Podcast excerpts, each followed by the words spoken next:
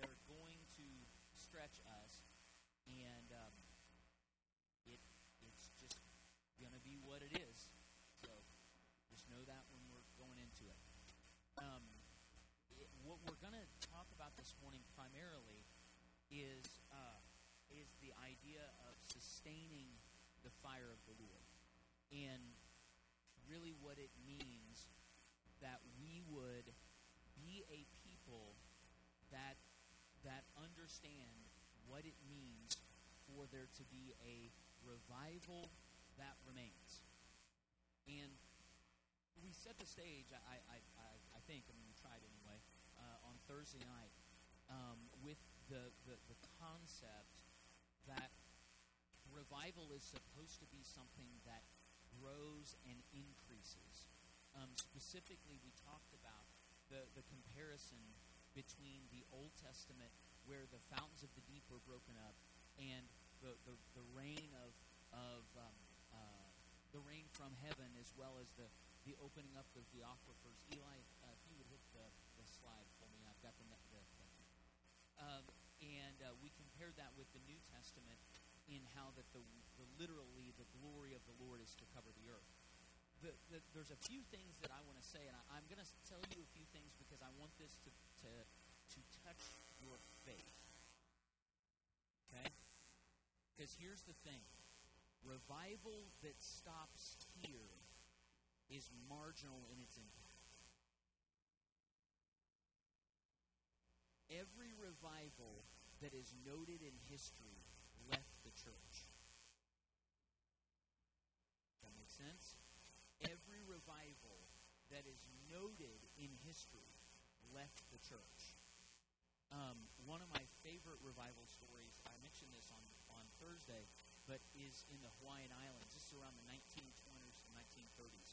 There was such an outpouring of the Lord in Hawaii that the entire island, with the the um, they, they estimate the entire island, with the uh, um, exception of about a dozen people, got saved. He's he's wanting some of these things. I want to say this in a way that's not critical. Some of the things that we think are impossible are impossible because of the way we've been trying to accomplish it. Because of the way we viewed evangelism, the fact that we could that, that what he's doing in here could penetrate out there evangelistically becomes impossible. Because we didn't ever have anything that was worth offering.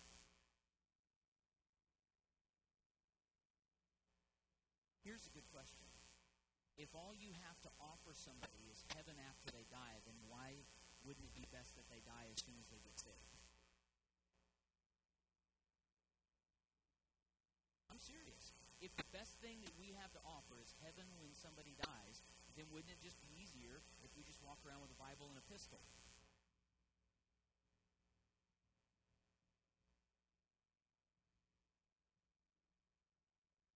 So the, the that's not enough. It's just not enough. And to be very honest with you, that's not the point. I, have said this recently, but I really wish that that we could, for at least a moment. Now, I believe in heaven, heaven uh, being our, our reward at the end of our life, whatever happens, he comes or or whatever, whatever happens. We're not getting into that. That would be a rabbit trail that I would not recover from. So, I, I believe in that. However, the reality of it is, I almost wish that we could remove it from the equation of people's relationship with God to see who really wants to know Him. Do you want to go to heaven, or do you want to know the Creator of the universe as your Father? Because, in my opinion, a person that is only in a relationship because of heaven as their reward will never be able to broker heaven here. A person that only serves because of heaven that they get to go to there will never be able to broker it here. It's just that simple. You realize that that's why Jesus said all of that stuff about the kingdom of heaven. All of that stuff that he said about in, in, in uh, where your trust is, being able to inherit the kingdom of heaven. All of that, bit, I, man, I could really, really mess with you. I won't. There are some passages that we have equated to salvation that have nothing to do with getting saved. There are some things that Jesus said. In fact, I would say about 80% of the scriptures that we use to describe the need for people to get saved and accept Jesus, that Jesus said have nothing to do with anybody getting saved and have everything to do with the kingdom of heaven coming here. Why? Because the idea of them getting to go to heaven if they accepted Jesus wouldn't make any sense to the people he was preaching to anyway.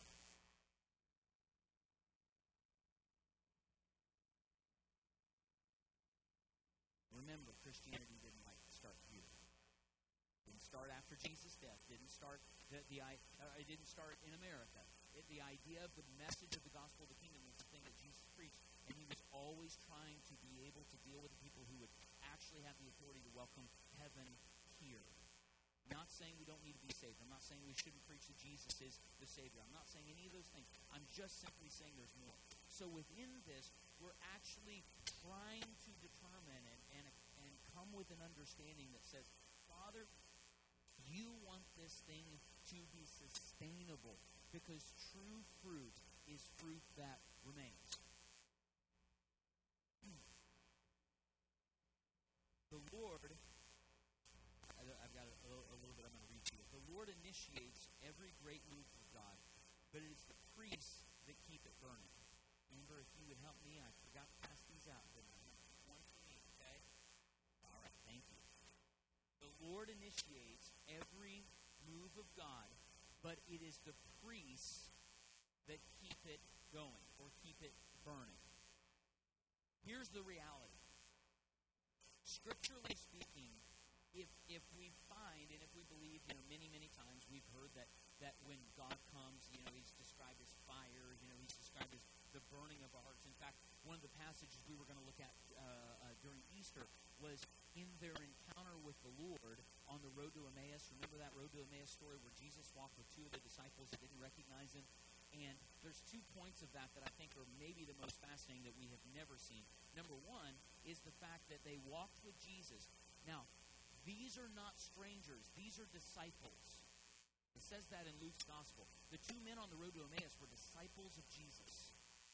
However, they walked with him for miles, never recognizing that it was Jesus until the Bible says they sat at the table with him. And their eyes were open and they knew that it was Jesus. How many people have walked with him but never known him because they never learned to sit at the table.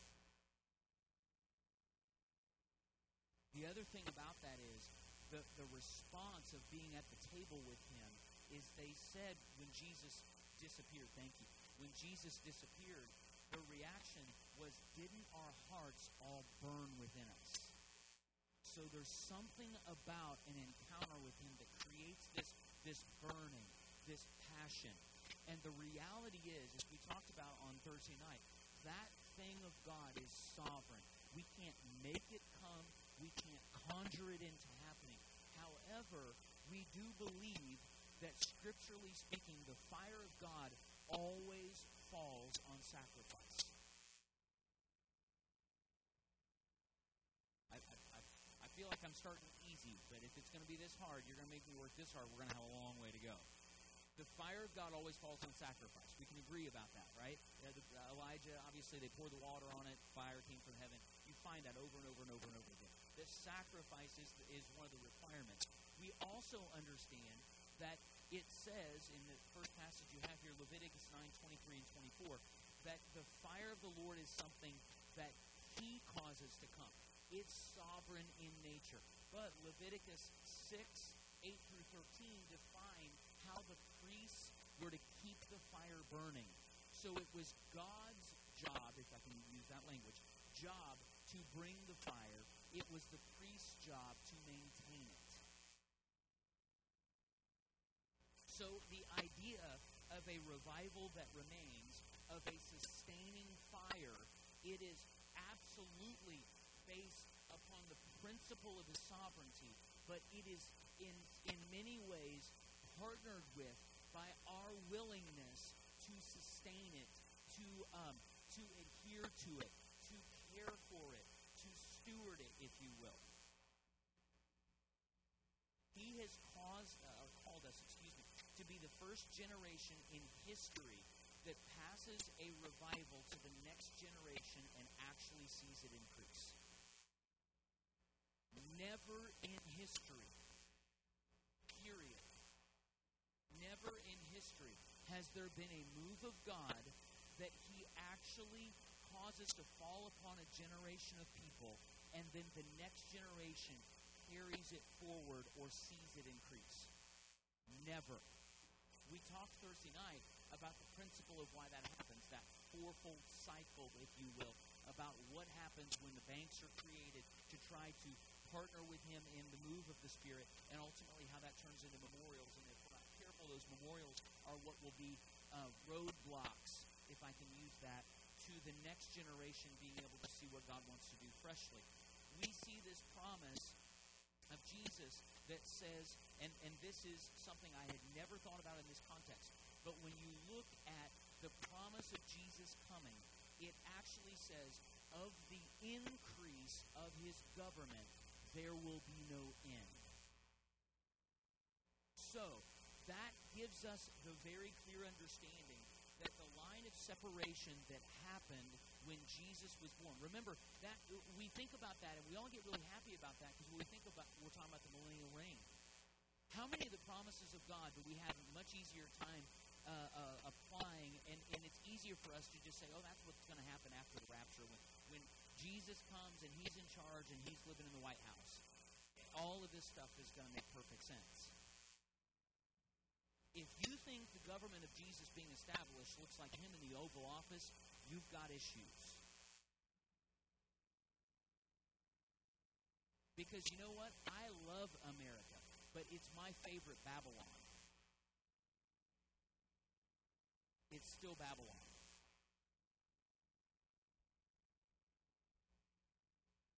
It's still Babylon. It's my favorite Babylon, but it's not the kingdom. I'm sorry, but it's just not. And the same American nationalism that we're dealing with today that is perverting Christianity is the same Ameri- or same nationalism that Jesus tried to overturn with Israel. He blatantly rejected Israeli nationalism and said, I'm not here to establish a natural kingdom. I'm here to establish a heavenly kingdom.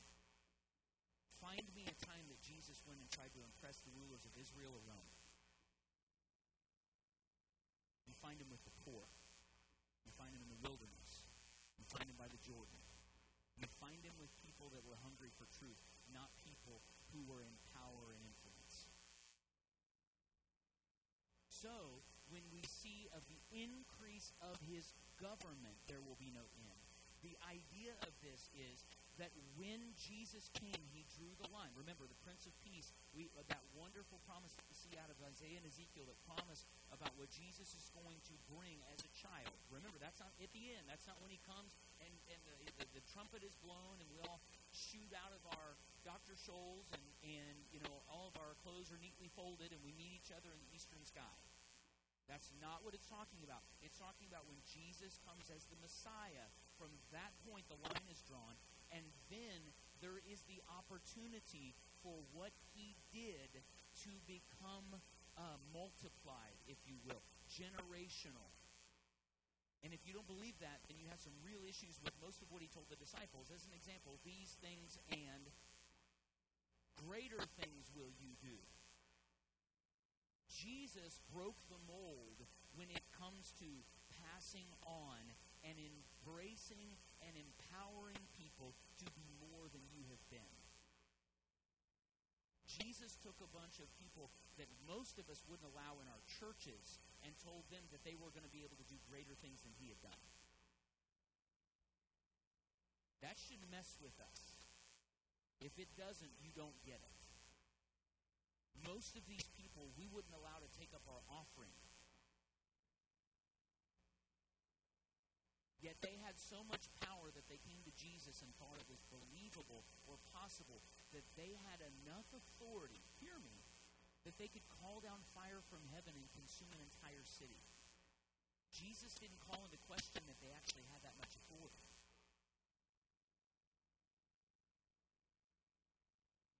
Do you realize that when they did that, they had just got done? Jesus sent out the disciples and told them, cast out devils, sick, all that kind of stuff, right? They went out to their own cities. This is a whole other boy. Like, there's the line, Jerry. I'm trying to stay on this side of it.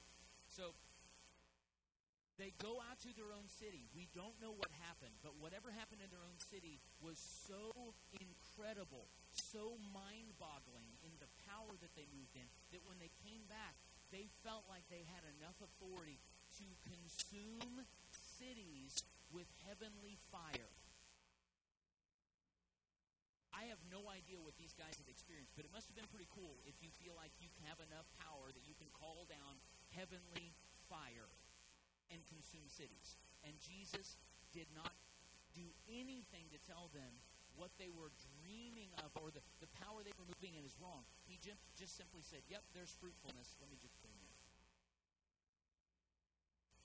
point of this is of the increase, there's not supposed to be any end. It's supposed to continue to grow and to grow and to grow and to grow. The role of church government. Now, I'm going to I'm going to talk a little bit about some of our country's history too, because this is uh, is is just a good parallel that I found. So, one of the primary components, because Jesus said, of the increase of his government there will be no end. So, one of the primary components of sustained revival or government, if you will, is correctly aligned authority. Of the increase of their government, there will, there will be no end. So, one of the primary ideas you will not have a sustainable revival culture if you do not have proper authority alignment. Just the way it is. And the role, however, that really messes with people because then they think you're getting into this weird, you know, kiss my feet thing. And, and uh, it's the absolute opposite of that. In fact, I was reading a document that Thomas Jefferson wrote about our government when the founders of this country were establishing what our government, what the goal of our government was. Now, I don't know if you realize this, but our government was founded by anarchists. Realistically speaking, our government was founding by people who rebelled against tyranny. So, I mean, these guys were a little bit jaded about government, if I can just say it that way. But they also understood, this is a really cool thought, you realize that the benefit of disillusionment is the loss of illusion. They had become disillusioned with what government was, which means that you are then liberated from the illusion of what isn't real so you can actually inherit what's real. So, what they said, the twofold goal of government is, is to protect and empower. It's that simple. The goal of government, Thomas Jefferson said this, is to protect the innocent and to empower every citizen. Do you realize that in church, it, that is the primary goal of proper authority structure? It's all I don't care if it's in a job, in a workplace, if it's in church, if it's within a family, if it's whatever it might be. The goal is to protect when someone is vulnerable or those that are most vulnerable and to empower people to be able to be what they don't think they can be. I've said this before, but if my primary responsibility is that when I'm around you, I want you to feel more hopeful than you thought possible about what you can achieve.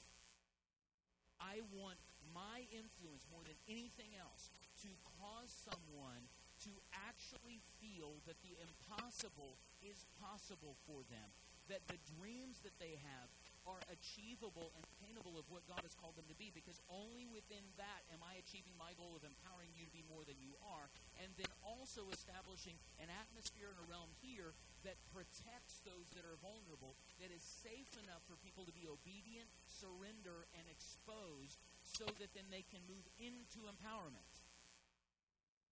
You with me so far?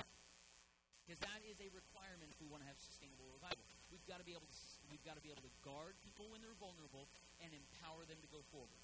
It's that simple. It literally is that simple. If people can't come here and make a mess, then we've missed it. If they can't come here and get it wrong, we've blown it already.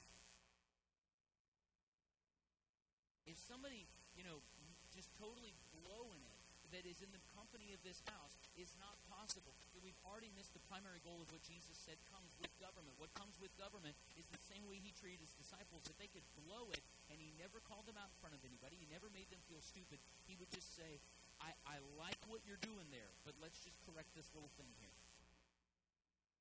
You know, they came back to Jesus and said, This guy is casting out devils, and we told him to stop because he's not part of our group. You know what that, first of all, tells me is? That this isolationist mentality that the Christian church has is absolutely anti biblical.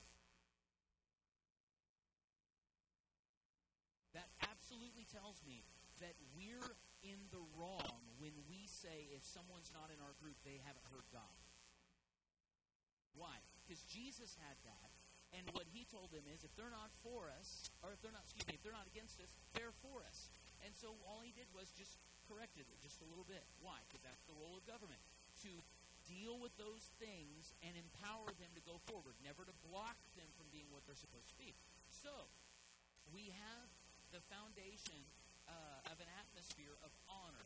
The things of the Lord, that's the, the, the reality is that twofold role of government can only exist in an atmosphere of honor. You can only protect the vulnerable and empower people to move forward when there's an atmosphere of honor. We know that. Things of the Lord, uh, the things of the Lord, excuse me, are stewarded in the same way that parents would steward finances so they can pass something on to their children. The thought being that you want your children to not have to fight or suffer where you have fought and suffered if we looked at the inheritance of our national freedom the way we looked at our spiritual inheritance, we would think that every generation needed to fight the British again.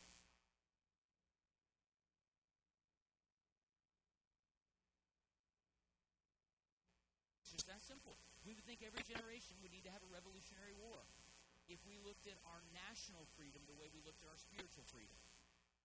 We can't do that. The root of revival is hunger through brokenness. But passion is what makes here's here's okay, we're getting ready to make the jump. You ready? Don't look it, but I'll just say we're ready. Passion is what makes discipline pleasurable. Why the root of revival has to be hunger and passion for Him. Why? Because passion is what makes brokenness something that we delight to offer to Him. Our passion for Him is what makes our dying a delight to lay before our Father's feet. Passion and desire to know Him is something that is a requirement for revival to be sustainable. Uh, sustainable. Why? Because if not, all we have is principles. And principles were never designed to sustain us. Principles alone will keep you in discipline, but they will never provide you with passion. That's why runners run until they get high. It's true. Because if not, you're running out of discipline. It's no fun. But if you can run until you feel the, the release of what you've experienced when you run, then you can look forward to running again. You become a passion. You'll never find a passionate runner who doesn't run until they get high. I'll just say that. I'm using high very loosely here. Mind you, I'm not. They're not running with crack pipe. Okay, just mind you. Okay, I, I just want to be clear. Those Kenyan guys that come and win the marathon every year don't have a crack pipe that they bring out of their their leotard as they're running around. Okay? So the idea is that is that that's why passion for him has to be the thing that we guard over individually. Because if I guard over passion, then it allows the discipline or the pruning or the brokenness or the vulnerability to actually be offered in delight it doesn't feel like his judgment when I can offer it to him as a gift because I love him. That's how we can actually come before our Father and give Him the thing that costs us the most is because within that, that deep place of vulnerability, we say, This is such a small price because of my hunger and desire and passion to know you. It is nothing in the shadow of my love for you. It's but a drop. It's nothing in but if you don't have that, then everything is going to feel like the price is too high. What does Jesus say about money? You'll either love one and hate the other, or you will cling to one and despise the other. What's the whole what's the whole idea? Is that when you actually are in love, keep it in mind, think about how it's love and hate and then cling, hold to something and despise. Sometimes we don't realize that we're despising the process of being broken because we're clinging to something that, that we can't let go of because we can't see it as a gift, as an offering that literally is the sacrifice that it's our job to steward so that fire can remain on the altar. And so when you see this, this reality, I, I made this note, the greatest waste of a life is to live without passion. The greatest waste of, an, uh, of a life is to live without passion. Life is too short not to burn for something. Revelation says God's passion for us is so strong that when he looks at us, his eyes are defined as fire. In my opinion, now this is a stretch. If you don't believe me, if you don't like it, if you don't want it, just leave it on the pew. But this is my opinion that it is the closest we can get to his nature when we're in passion. Now, I know you could make the argument for holiness. I know because it says God is holy. I get it. I know you can make the argument for light because God is light. I get all of that stuff. But in reality, everything about him is passion and hunger. And in my opinion, it is the closest I can get to the demonstration of his nature when I'm in passion. And the truth of it is, when we see this idea of, of passion, passionate people will do things that disciples will never do. People that are just indisciplined, will never do. It's reality. There is something about passion that makes obedience that we wouldn't give in discipline enjoyable. You remember what it's like when you're a, a teenager and you get your first crush?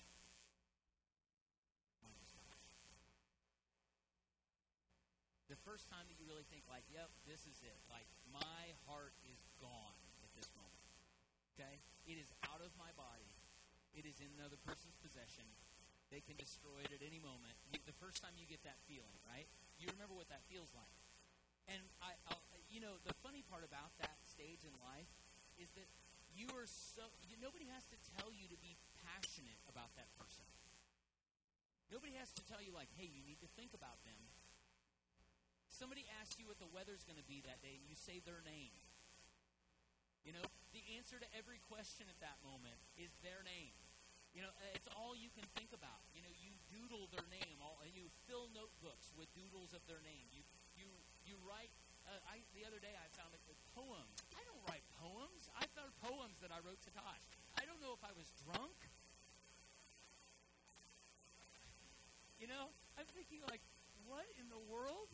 At 15 years old, I was writing poems. I don't even think I ever gave them to her. I thought, I've never written a haiku before. Where did this come from? I was drunk.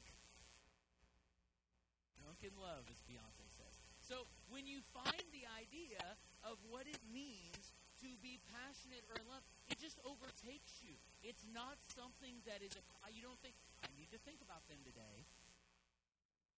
And in reality, if how do we stay that way? That's the goal that we're actually going to try to tackle today. Because it makes the most difficult thing you might have to do feel like a gift. I would say this. This is really stepping close If your toes are exposed, then they'll probably catch it. The truth of this is, I actually believe that at that moment, that when we, maybe not at the onset, But at the conclusion of the offering of something, where God asks us to give something up, or asks us to be broken, or be vulnerable, be whatever, if at the end of that it doesn't feel like a gift, then he's probably trying to highlight a place where we're not as passionate as we should be. He's probably trying to deal with a place in us, and he's trying to allow an igniting to come. Because once again, fire always falls on the offering. So if in that place the fire is lacking, oftentimes the offering is what he'll utilize to ignite it. Get it? So, we're going to look this morning at probably the, the, the, most practical way that I could figure to, to, to address this, and we're going to try to be done today. So, Hebrews chapter 13. I haven't even hit the I haven't hit all the notes yet. Hebrews chapter 13. I told you this is what happens when I'm preaching for two services in a row, and then for a week I get up at 2 in the morning. And I, I the other morning, I gosh, what you this morning? I said I wrote six sermons. I don't know what's wrong. It's just this weird thing that happens. So, uh, Hebrews 13. Um, when this passage is, is one of the one of the coolest things uh, that I've seen recently, because it defines three things that, in my opinion, um, uh, really identify for us how we become that altar. Because scripturally speaking, you find this. In fact, I, I can't remember. I don't think I put it on your sheet, but it says in, in the book of Hebrews um, later, uh, or excuse me, earlier than this, verse. Midway through chapter ten, that our heart is the altar. So when you see a, a, the altar of who we are is always our heart, and so our hearts burning passionately for Him is the goal. And so what's supposed to happen is we have these three things that, that, that we are going to look at this morning that are the ways you keep the fire burning.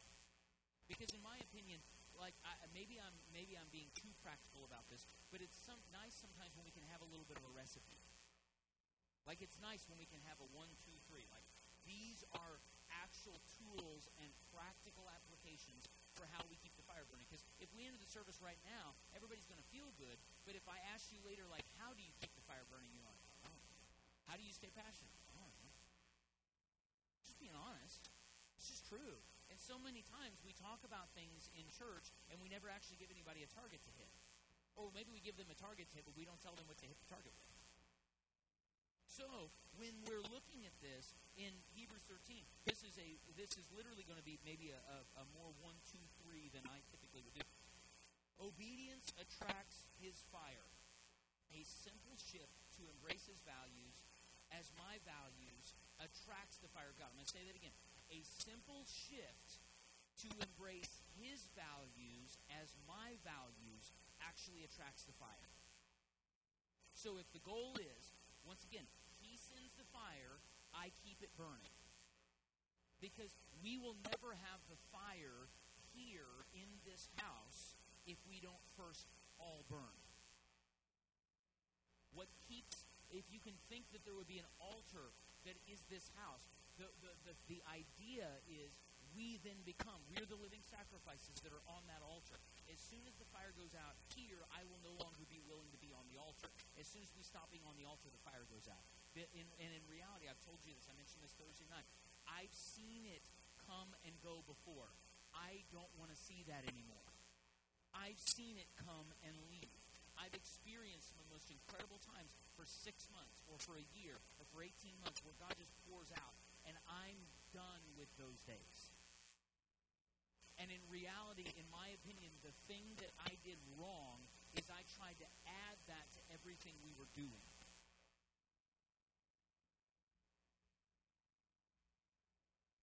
Anytime he comes in the sovereignty of who he is, that fire is so precious that if it doesn't take precedence over everything else and completely restructure what's important, we're not going to be able to sustain it. And any time he's come before, we've never really. Ad- this is me being honest and, and somewhat confessing. I, I, know you're not sitting in a booth. Um, but, you know, I guess here we go.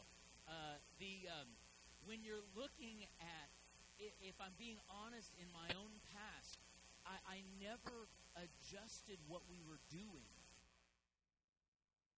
We didn't, we didn't adjust our priorities. We just said he's coming and it's great and, and we're so grateful for it. And we enjoyed it. We embraced it. We tried to move with him. But we didn't allow it to restructure and reprioritize. We didn't make any adjustments to where it became the priority. We just added it to the list of what we were doing. Since we've been doing this, I've not been telling anybody that they need to pray. Everybody's just been praying. I, you realize I've, I, I don't know that I have ever instructed us that we need to be open to the idea of going around and laying hands on one another during prayer or worship. And find me a time last when during prayer or worship someone didn't go pray for someone else. Why? Because when you add him to the list, there's it's easy for us just to stay on the path we're on. When he then becomes the priority, everything else can still. Well, I'm not saying we've changed what we believe. I'm not saying that all of a sudden now we don't we don't do a lot of the same things we did. The only difference is I've not we've not added it to our list. We've made it the list, and then everything we are has to align to that. Him coming, Him being here. That fire is so important that, that we have to just guard it upon the altar, saying, I will give everything else and anything I have so that that thing can remain, because you being in the room is all that matters. I don't care how we get there. I don't care what else happens. You being in the room is the only thing that's important. And if you're in the room, everything else is going to be fine. It's just that simple. And so obedience and this adjustment within us is oftentimes what begins to actually cause the, the, the, the, the fire of God to come because as I adjust my values to align with His values, what will happen is the fire will burn brightly. One of the one of the weirdest things that I've seen before is how an atmosphere changes when somebody does something, is obedient and, and surrenders and does what God's asked them to do as a sacrifice. And here's an example. You walk into Starbucks God tells you that you're supposed to speak a prophetic word over somebody you've never met. You do that and tell me if Starbucks atmosphere doesn't change. Why? Because it attracts him. I don't understand it, but it attracts him. It's the most bizarre thing in the entire world. Uh, I, I, read this story recently about um, this young man. He's uh, in, in, a youth group, and um, he actually, um, you, I think he works at a grocery, but he, he worked at a grocery. The Lord told him that he was to pray for this woman that was that was um, I don't know if she had uh, a handicap that was visible or, or what what the scenario was. Prayed for her. She was healed. People around her started getting healed miraculously as a result of that. This went on for six hours in this grocery store. Finally, the manager of the grocery store got over the intercom and said, If you're here and need prayer, go to the produce aisle.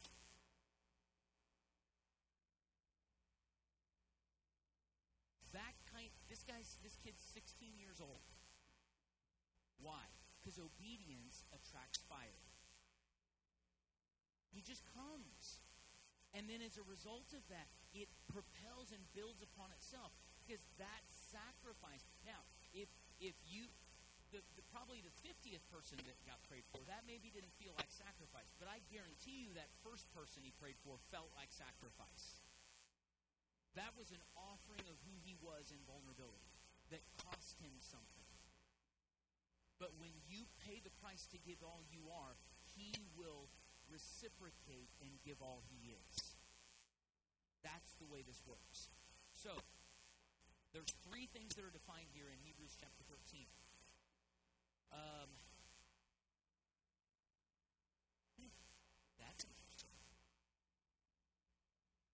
So you've got the verse that talks about your heart being an altar, but you don't actually have the that, that we're going to look at this morning. So I'm going to pull up my Bible so that I can so that I can read it correctly. Um, it is in, in Hebrews chapter 13. I apologize for that.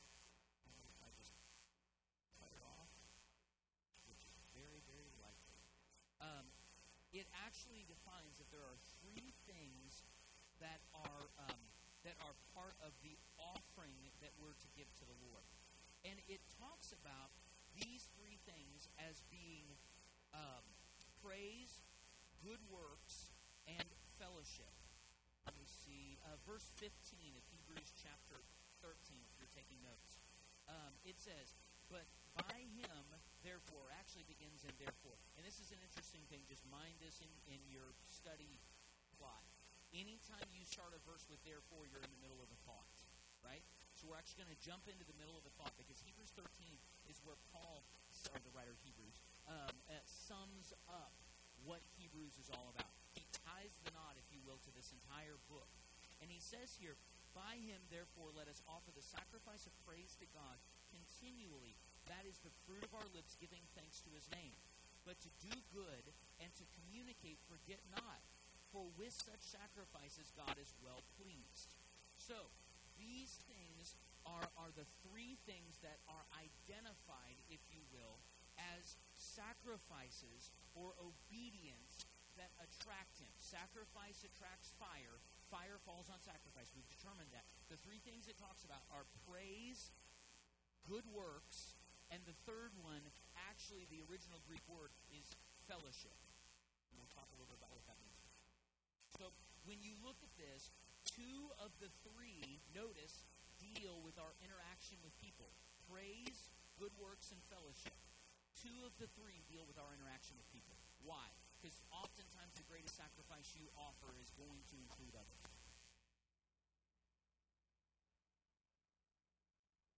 This. I, I, I, very rarely do I have a hard time giving him a sacrifice of my heart if it's just between me and him. But if I have to include all of you, things get messy they get a lot more difficult. Why? Because you've rejected, not you, but people have rejected me. People are going to look at me like I'm stupid. If you know me, you know that the thing I fear more than anything else in life, the thing I hate more than anything else in life, is looking stupid. I've been that way since I was a little kid. I, I, it is my greatest fear and anxiety. He's, he deals with it all the time and I, I hate it. I hate the idea of being wrong. I hate. It. I was. I, I I've just always been that way. That I hate looking stupid, and so within that, I'll never look stupid when it's me and him. But if I have to do me and him in front of you, there's a really good chance that I might look foolish. And so, two of these three that are defined as a sacrifice, fire falls on sacrifice. So, we're talking about how do you guard over passion. One of the ways that one of the things we have to understand about stewarding passion is that two of the three ways you're going to steward passion is going to involve interaction with people. Praise, good works, and fellowship. One of the challenges within this viewpoint of being spiritual people is we feel at times that natural and relational expressions of his love and nature are somehow lesser class. Hear me one of the challenges of us being very spiritual in nature. We just want Him to come. If I, I would, let me put this way. If I told you that you needed to prophesy over everybody in the room, and you needed to, or let me make it really good. If I told you you need to speak in tongues over everybody in the room, and then interpret your own tongues as a prophecy to them, or you could go out to lunch with one other person in this room that's not one of your close friends, most of you would choose the former. Why? Because we're spiritual people. If I told you that you could come in here and pray for four hours and you couldn't leave and you had to pray the whole time, or you had to take somebody to Starbucks that you work with that you really don't like, no one in the room would be at Starbucks. Why? Because we consider oftentimes our interactions with people to be a lesser class sacrifice than spiritual offerings. We're a very, very, very, very spiritual house. We just are. We have a high regard for the things of the Spirit. But within that, we have allowed that to denigrate the value of interaction that we're supposed to have with people that is actually the scriptural measuring stick for how spiritual you really are. The scripture indicates clearly if you love God, say you love God, and don't demonstrate it by how you interact with people, you are a liar.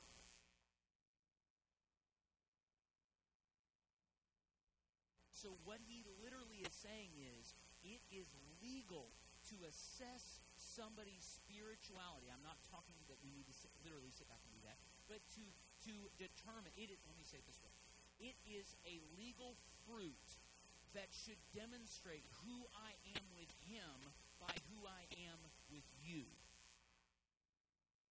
And if who I am with you is not in the nature of him, then you have a legal right to question who I am with him. And we have not done well at that. Why? Because we have a really easy time with the spiritual stuff. But the reality is, the greatest sacrifice in many cases is going to be it's it's it's illegal to be anything else. It is illegal. It, you realize that the scripture calls us a liar if we don't demonstrate our passion for him by demonstrating that nature to others. If we do don't do that, how do do you realize Jesus took this so far as to say in the Old Testament it says that you are to um, you're to love your neighbor. Jesus actually pushes the button and say says that's great. I want to move the line further and say love your enemy. This is serious stuff. He says loving your neighbor is nice, but what I say is I want you to love the people that hate you and try to abuse you and despise you and take advantage of you. That's serious stuff. And so, in fact, he, he actually put legs to that statement to such a degree he allowed them to put him on the cross. I'm sorry, but the theology that says God put him on the cross is not scriptural. People that hated Jesus put him on the cross. Now, he went to the cross for God. There's no question. I'm not saying he wasn't the lamb, but I'm just saying he put legs to that to such a degree that from the cross he demonstrated love when the people that hated him were killing him. He turned their sword against him as a demonstration of this, how important this was. So, we can be a people who speak and are, are within that, it is, it becomes a sacrifice. you can speak truth to people and be blessed and inspired by truth, but it might not be what he's saying. Here, here's, here's the point. When we teach based on principle, we can only succeed on one level, but we are called to a place where our words are actually supposed to carry life. They become a vessel that carries presence, that carries its presence like a glass can carry water it's he's actually getting us to a place where we have the opportunity and the authority to introduce people to him. And I don't mean tell them about him. Because principle and truth will always inspire and encourage. Presence will transform. And many, men, in fact, do you realize when, when Joshua that he was calling Joshua at the beginning of the book of Joshua to lead, to do the impossible, to do the most ridiculous thing in the world. Noah, uh, Noah, Moses had been their leader. Can you imagine what it would be like filling those shoes? And when the angel of the Lord comes to him and talks to him, he says, meditate on this thing day and night. And meditate on this word day and night. Do you realize he wasn't talking about the Bible? How many times have you been taught that when he's taught, we've said that before, well, we're to meditate on his word day and night. You do need to meditate on the word of God day and night. That's a great idea. But also, you better make sure that you have time that you're meditating in your heart about what he said about you. Because that's the thing that's going to reassure you. That's the thing that's going to shore you up, even more so than some scripture that doesn't, it's just a scripture to you. Unless that scripture has become life, it's just truth that's going to inspire you. It will not transform you.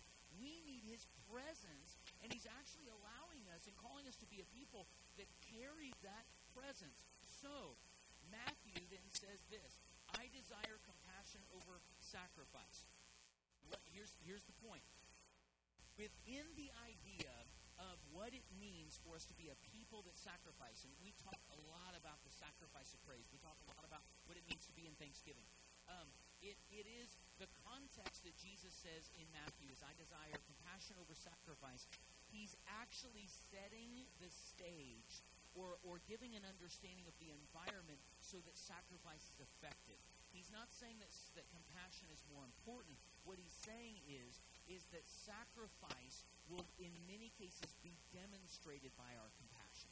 Jerry and, and, um, and I had a, a walk. Um, we went on, if we were Australian, we'd say we went on a walkabout um, a couple weeks ago in New York.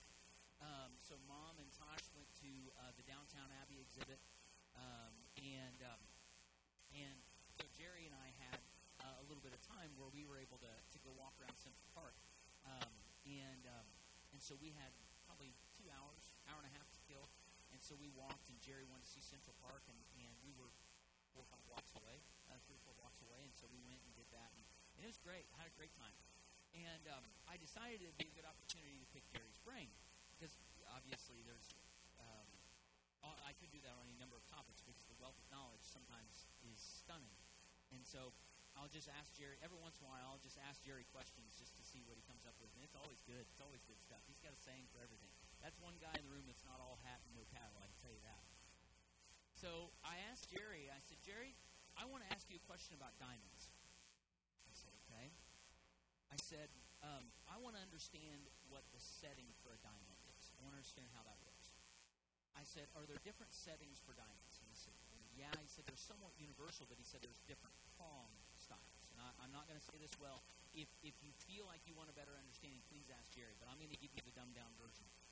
Uh, and so he says, um, said there's three or four prong diamonds, and the nice thing about um, a four prong um, setting for a diamond, I should say, is that it will not only hold the diamond more secure, but it actually squares off the edges. It makes it look better. So I asked him, I said, so would you, in your opinion, would you say that the way that a diamond is set or the setting for the diamond is just as important as the diamond? He said, absolutely. Number one, if there is not a proper setting, that diamond's going to be lost. Number two, the setting for the diamond drastically impacts how the diamond is displayed. Here's the point. The way that we offer ourselves before Him. That is, in many cases, the diamond. The way that we communicate with Him, that is the diamond. But the way we interact with other people is the setting that allows that diamond to be displayed properly.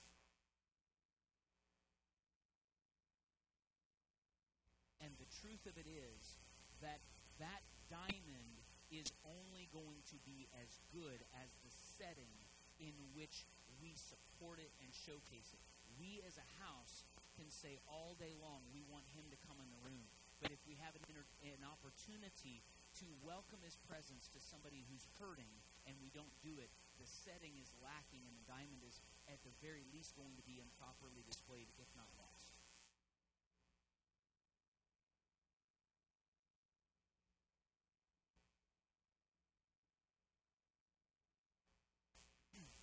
Isaiah 60 is really interesting. I, I love the idea that, that praise, David says this as well, that praise always requires sacrifice.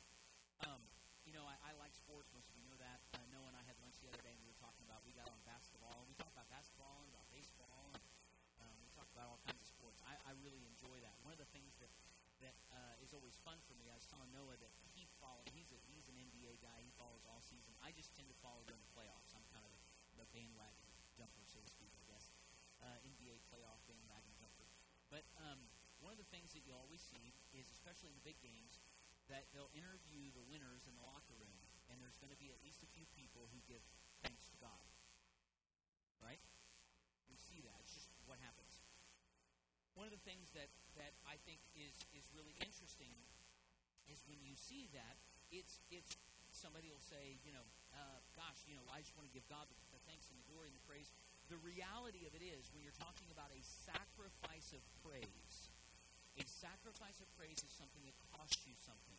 What I would suggest is, while I, I, I believe them when this winner is saying, I'd like to give God praise and thanks, uh, I believe that they feel that way. What I would like to do is see somebody in the, lo- in the loser's locker room give God praise and thanks and that will identify to me that there's somebody that knows him.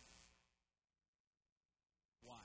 Because he's not looking for praise, he's looking for praise that is a sacrifice. Any praise that is not a sacrifice is inferior praise. Praise that just comes as a result of what he's done is oftentimes a focus on what he's done and not his nature that's supposed to be displayed. No, let me back up. I'll say that better. Praise that only focuses on what he's done after it's accomplished allows you to embrace the blessing of what he's done when he accomplishes it. Praise that actually focuses on who he is at the conclusion of what he's done allows you to inherit that nature of who he is through what he's accomplished me praising him because I have money to pay my car payment is great, and I will inherit that money to pay my car payment. Me praising him because he's good throughout that process of needing money to pay my car payment will allow me to inherit his nature so the next time I need his car payment, I can trust that he's going to provide because I've learned that he's the provider. So when you see this, that's why praise is, is really the, the basis of this. Isaiah 60 says this the walls of our city are called salvation, but the gates are called praise. The gates are where things or people come and go. In fact, in other places, gates are described as pearls. When we talk about heaven, what do we call them? We're going to go through the what? Pearly gates, right? How are pearls formed? Friction and pressure. So, if this idea is that the walls of who we are, in this house as an example, are salvation, what's happening is the walls of who he is is shored up by the process of us being made secure and made whole and him doing that work in us. However, the thing that's going to allow him to come and go through the gates is praise. If you don't feel like that makes sense, tell me how you walk through a wall to get in a city or if you just look for the door. The gates are praise. So what happens is, how many times, if praise is defined as a sacrifice, what is the point? How do we become a people who, when we go out, we actually are able to give sacrifices and thanksgiving to Him and that we live. The most natural state is in a state of thanksgiving and praise to who He is as an offering and a sacrifice so that He comes in the room. There's, that's why, literally, when you do things as a surrender, as a point of obedience in public, He comes in the room. Why? Because praise is the gate that welcomes Him to the room. He's going to use that as an access point. He rides in on that. So it's not as if he just blesses that gift he actually then just comes into the room. Why? Because praise becomes that gate. However, the gate of obedience is always going to have friction and pressure. That's how pearls are formed. So there's going to be pressure and friction that are applied. The next thing you find is good works. We're going to move through these two pretty quickly. There's actually a movement happening in the world um, where people are beginning to understand the power of generosity and benevolence.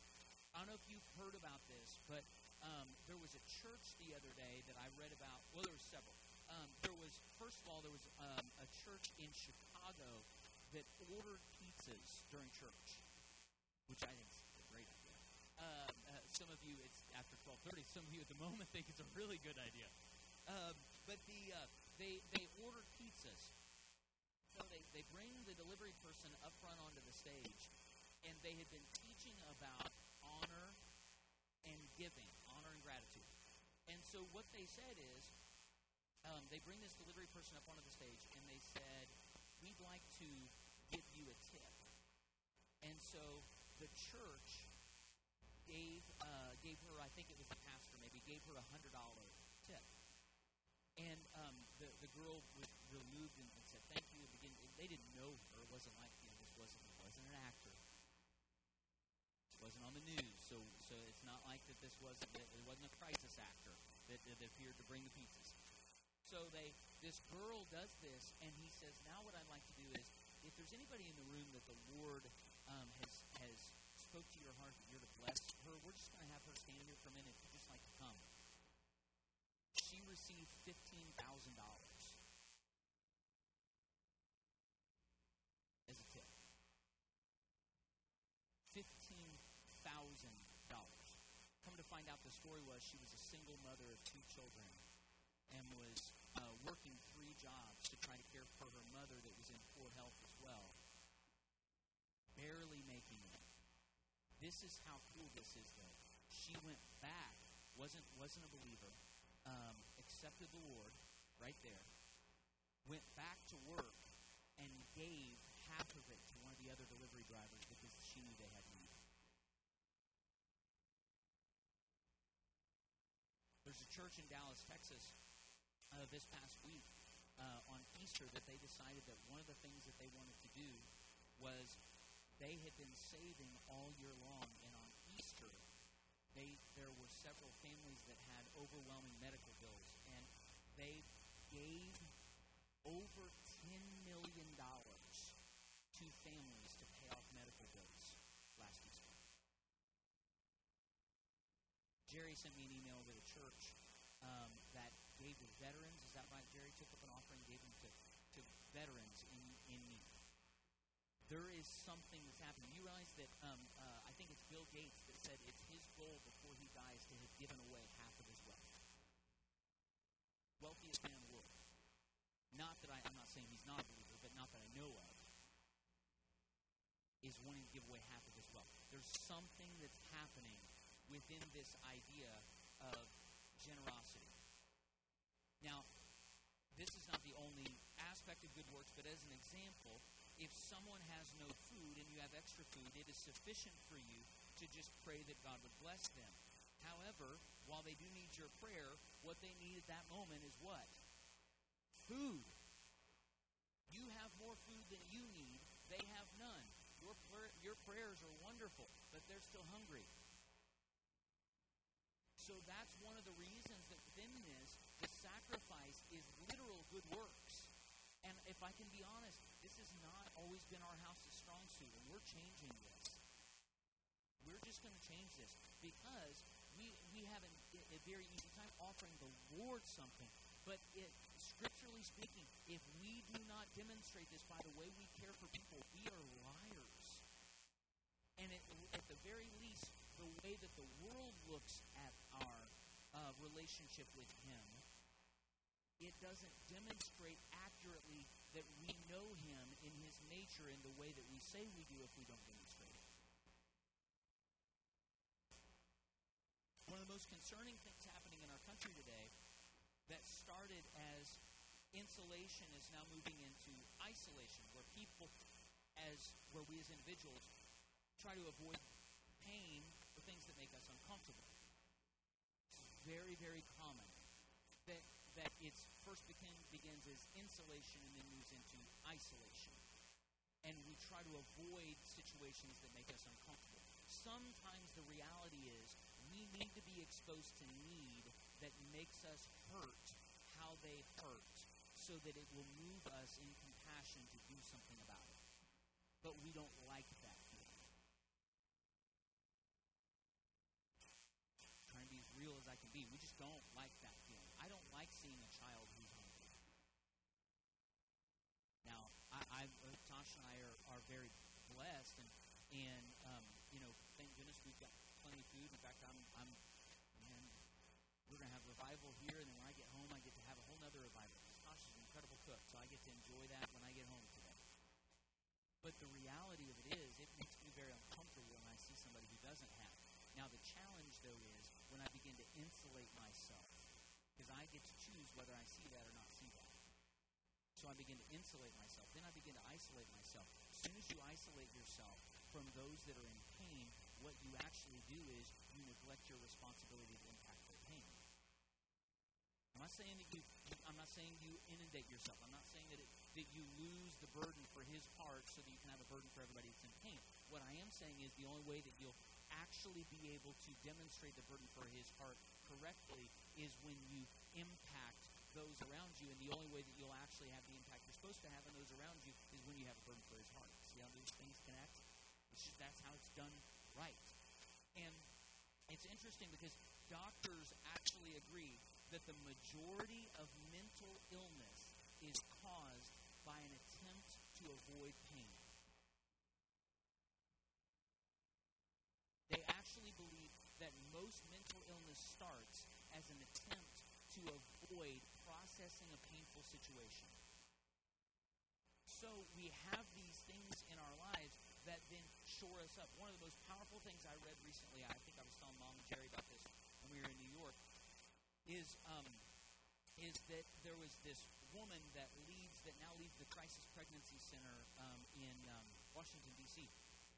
And uh, she was a, a very powerful lawyer in Washington D.C. Her husband was was um, I, I believe an attorney or worked for the government. Both of them had very, very, very good jobs, very successful careers, and they felt a really strong call to start adopting children. They actually quit their jobs and um, uh, they now work in the crisis pregnancy center, so it's not like they're unemployed. But they left very, very successful careers for a major pay cut so that they could make an impact.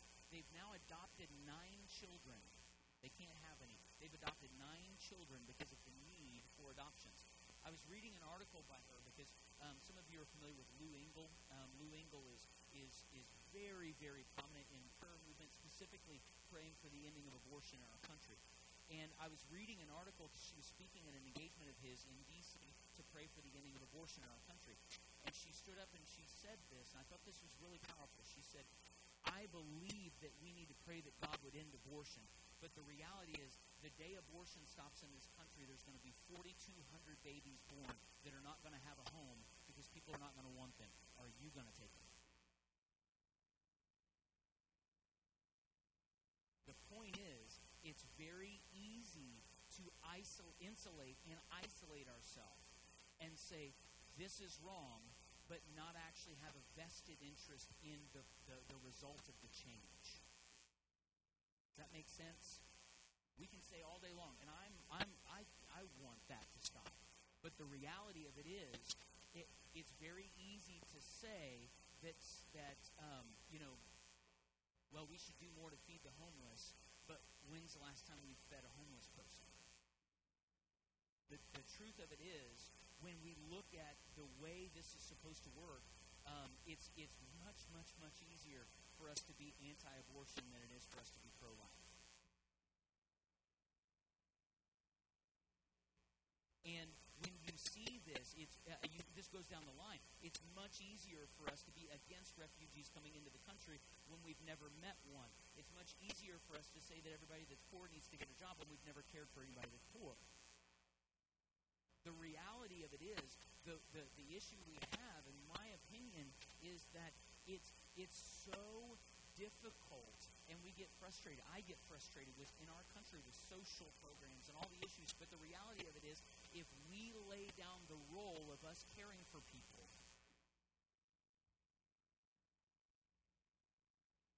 we've missed our responsibility. So it's very easy for us to step back and say, well, we need to not have all these social programs, but us not care for people that need cared for. You get my point? How can we be a people that care, that genuinely care? How can we be a people that when we drive by Walmart and there's people standing out there with a sign, that it does something to our heart? That we don't get annoyed by the panhandlers it does something to our heart. When it stops doing something to our heart, we've missed it. Jesus regularly, it says, was moved with compassion. I'm not saying that, that we do need to have all of that stuff. I'm not, I'm not trying to make a political statement. My point is it needs to become personal again. Because part of it becoming personal again is the sacrifice. Part of it becoming personal again is how we keep the fire burning. Because there is something that happens when you touch people that you can say, This is on behalf the Lord. As that happens, his nature is demonstrated because he's a God of compassion. He's a God that cares. The third thing that you find, we're going to close, this is going to be quick, is fellowship. Fellowship starts with him, primarily. I would like to argue that our fellowship with one another will be anemic if our fellowship with him is lacking. It's not just about how we get together, and, and we had a great time yesterday. All the guys got together. It was awesome. It was absolutely awesome. I look forward. We're going to do it again. We're going to do it on a regular basis. Um, get together and talk about the Lord and talk about I don't know wakeboarding and and talk about all kinds of stuff. Um, Doug and I may learn to wakeboard, um, but uh, Doug's going to teach us to ice fish, and we're going to and Eli's going to teach him to wakeboard. Maybe I guess I don't know.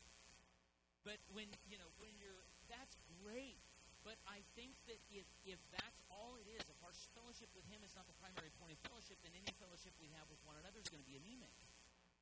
I'll just be honest with you. I have better things to do than spend my time at Starbucks on a Saturday morning.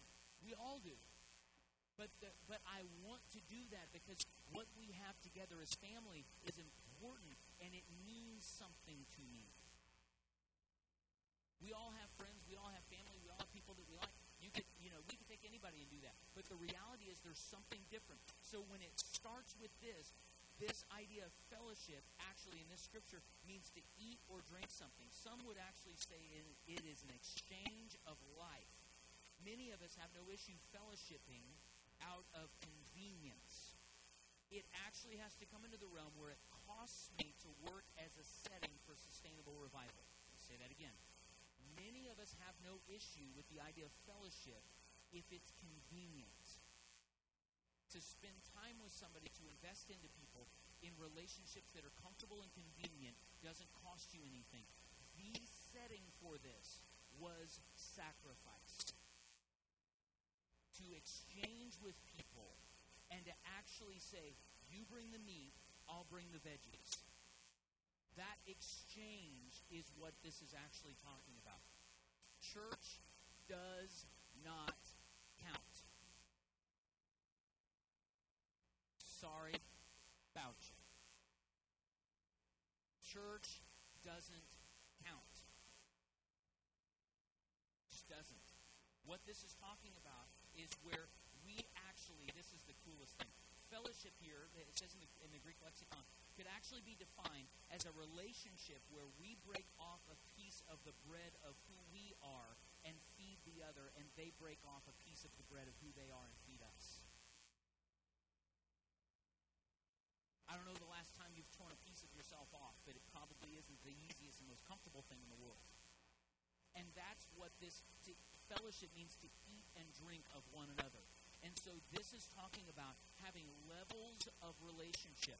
Some relationships are going to be very, very deep and vulnerable, and you need those. Some relationships are going to be less deep and vulnerable, and you need those. Jesus had the multitudes, the 70, the 12, and the 3, and then John the Beloved. We get that. But the reality is you've got to have all of those. If you only have the deep ones, that John the Beloved relationship, you're not doing it right. It is not only something that is is in, in an anemic version of what fellowship is supposed to be that doesn't serve you well. It's not serving the house and the house's ability to res- to sustain revival well. It's not serving the house's ability to sustain revival well. That's that's just reality fellowship at times even requires us to have exchange with people that aren't in our sphere that we might not be comfortable or compatible with. Anybody can spend time with friends and people that they have things in common with. But it is like, uh, that is like, yeah, this is kind of funny. I wrote this on the plane. Uh, it's, that is like, because I was smelling people's food, uh, that is like having only a steady diet of vegetables. Vegetables are great for you. But if your only fellowship is with people that are the same people that you care about, your friends, those close relationships that you have. That is like having a steady diet of vegetables. You need veggies, but with only veggies, you ain't going to make it. It's not going to sustain you in the way that it should. I mean, personally, I would just go right in. You usually meat, but I will leave that alone. Uh, this is why many times he will use the strangest people that I know to give me the word that I need. He will use people that aren't in his church. He will use people I don't even know if they're saved to give me the word that I need. Why? Because he wants to prove to me the necessity of me staying vulnerable and actually interacting with people. I read this really crazy story about this guy. I'll close with this. This really crazy story about this guy that um, he actually, um, the Lord, he had just gotten saved. I think he was 18 or 19 years old. And um, the Lord wanted him, or he felt like the Lord had instructed him to start a, a, a Barnes and Noble ministry. So what he would do is he would go to Barnes and Noble and, and just hang out and uh, and spend time there. I think most Barnes and Nobles have Starbucks. Um, so drink coffee and hang out and, and try to minister to people. Just try to, to pray for people, try to give a word of encouragement, you know, whatever it is. Just share the Lord. I mean, you know how when you first get saved, you know how it is. You're like, everybody needs this, you know? You probably need a little bit more of that. But that's that's what he did. So he one day he was at Barnes and Noble, walking up and down the aisles, and there was two kind of odd looking ladies um, that um, that the Lord told him to go pray for. So he walked up to him and, and said, I feel like the, the Lord told me that I'm to pray for you. And they said, Well, we're witches. And he said, I don't care. The Lord said I'm supposed to pray for you. Is that okay? And they said, Well, you don't care that we're witches? I don't care. The Lord doesn't care. Do you care? So he prayed for him. And both got saved. Media. That's not the cool part of the story. The next part of the story is he asked them to prophesy over him.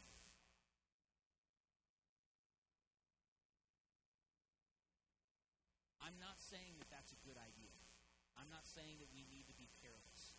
I'm simply saying that the Lord specifically told him that there was a word that one of these women had that was a word that he needed.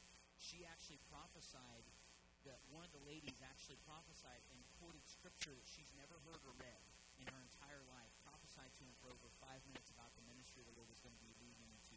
All of this was fulfilled. She quoted scripture the whole way through and has never even read the Bible. She'd been saved 30 minutes, or 30 minutes, 30 seconds. What my point is, is he's, uh, I, I, I'm, I'm not even saying that's a good idea. I'm just simply saying there are times that if we iso- insulate and isolate ourselves, we can actually be insulating and isolating ourselves from the very individuals that have the bread that we need. How do we stay vulnerable to allow the Lord to do this? But because sometimes, as weird as it is, sometimes the biggest sacrifice we can give is to allow others into our place with Him. Me and Jesus is really comfortable. I'm good. Me and Him, I'm good to go. Like, I can get alone with Him and we can talk and hang out, it's great. As soon as you walk in the room, the cost changes. So sometimes the biggest sacrifice we can offer is the fellowship that allows somebody else into our exchange with Him. These are the three things that it says are crucial so that we can have a fire that remains. Once again, remember the point of this was that He brings the fire, it's our job to sustain it. The three things that He says is we have to be a people of thanksgiving and praise that are continually offering ourselves in ways that cost us. We have to be a people of good works where we're actually willing to give and to pour ourselves out and to put ourselves in situations, hear me, where we allow Him to define if we're loving or clinging. Remember, the thing that prohibited the rich young ruler from welcoming the kingdom of heaven was that his trust was in his bank account. And the third thing is, and it's not, good works is not just always going to be money, but I'm just using that as an example because it's immeasurable. The, the third thing is this idea of fellowship. And so I, I'm really, I, I don't talk like this very often, but I'm believing that things are going to change. And I actually am believing that we're going to start seeing measurable changes. I mean, something that you, I'm not talking about things like, like, um, that will, will, you know, it'll, it'll be can't put a finger on it. Yeah, things are better. How is it? Well, I don't really know. They just seem better. I mean, measurable change in our lives. And one of the things I was reading the other day was um, Newark, uh, New Jersey. There's a church there that decided to start adopting parts of the city to pray for every day. Okay, so they have they've actually adopted 33% of the city of New York has been adopted by this church where each person in the church has a street that they pray for every day. In the last 18 months since this has started, they've seen a 35% drop in crime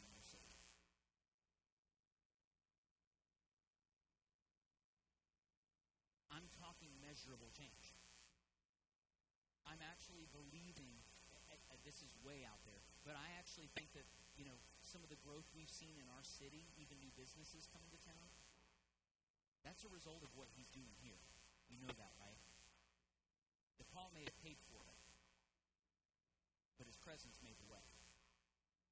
We're going to see continual growth where people are well and they're blessed just a result as a result of what's happening. The rising tide really does float all boats, and sometimes that, that boat may not even be recognized that they're in the same ocean.